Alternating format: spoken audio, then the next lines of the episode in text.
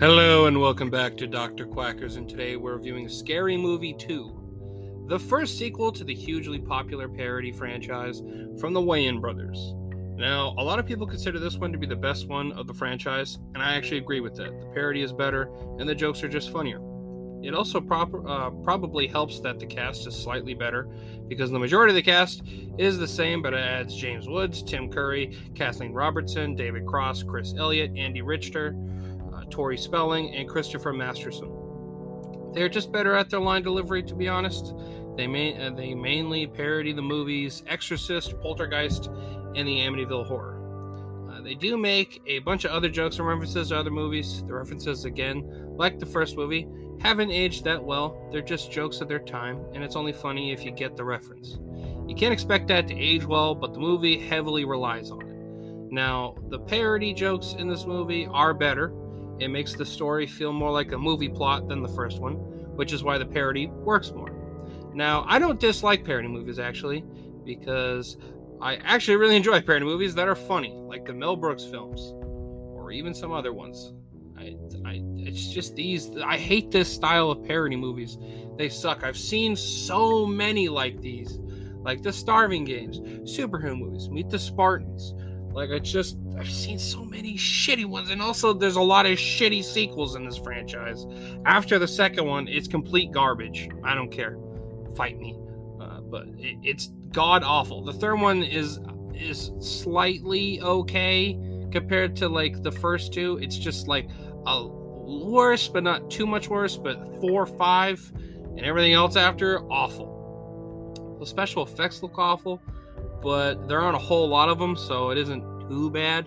The practical effects are all right, not great, but they aren't horrible. I don't really have a whole lot more to say about this movie because pretty much all these movies do the same thing for every movie. I mean, I don't. I mean, to different degrees of quality, but it's pretty much the same kind of jokes and style of storytelling. They don't really make a plot, they make jokes and just kind of make a plot around those jokes. Ah, it's all right. I did I do laugh at this one. I do legitimately laugh, not the whole time, but you know some jokes are pretty fucking funny, like with the clown doll and Uncle Ray under the bait under the bed. That's just funny. Tim Curry is always great, and the whole fucking art, the two like arguments between the caretaker and uh, the guy in the wheelchair, Dave Cross's character, funny as shit. And you're like, grab my strong hand. Like, there's funny jokes in this. Don't get me wrong, but it's just you know, I hate the style of of storytelling and parody. I just don't like it. It's it's so overdone. And I know this this is one of the first movies that came out in that style, but I don't care. It I just can't do it. So I give this movie a four out of ten. It's the same rating as the first one, but it's essentially just the first one, slightly better, but also slightly worse. If that makes sense. I, it's the same fucking thing, same movie, which is why it's the same. The jokes are funnier, but if the jokes weren't funnier, I would have given this a worse score than the first one. So, uh, yeah.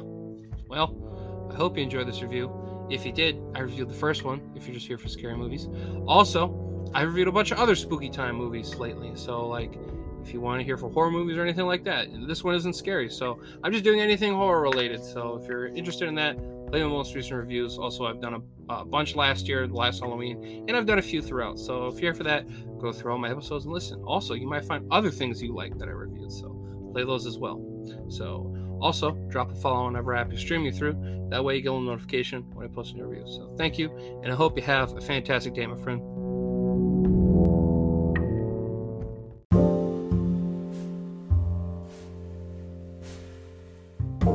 Hello, my loyal followers, and today I would like to talk to you about this new and exciting clothing brand, 1033 Industries. They are a group of former law enforcement and military members that are working towards giving back to the community that they are a part of. They feel they are obligated to help those that aren't given the resources they need. Working with nonprofit organizations like 220 and Disgruntled Vets, they want nothing more than to fulfill whatever the community that they love needs. They don't follow the words of good enough. Due to their strong background and discipline, they strive for excellence in quality goods having hats, barware, women's and men's clothing, having performance shirts, base shirts, and graphic tees. a great choice for anyone that is proud of what America should stand for and those that have protected and served its people and land. You can find them at www.1033usa.com, along with more information about them and their affiliates. They have given me a discount code to give to you all.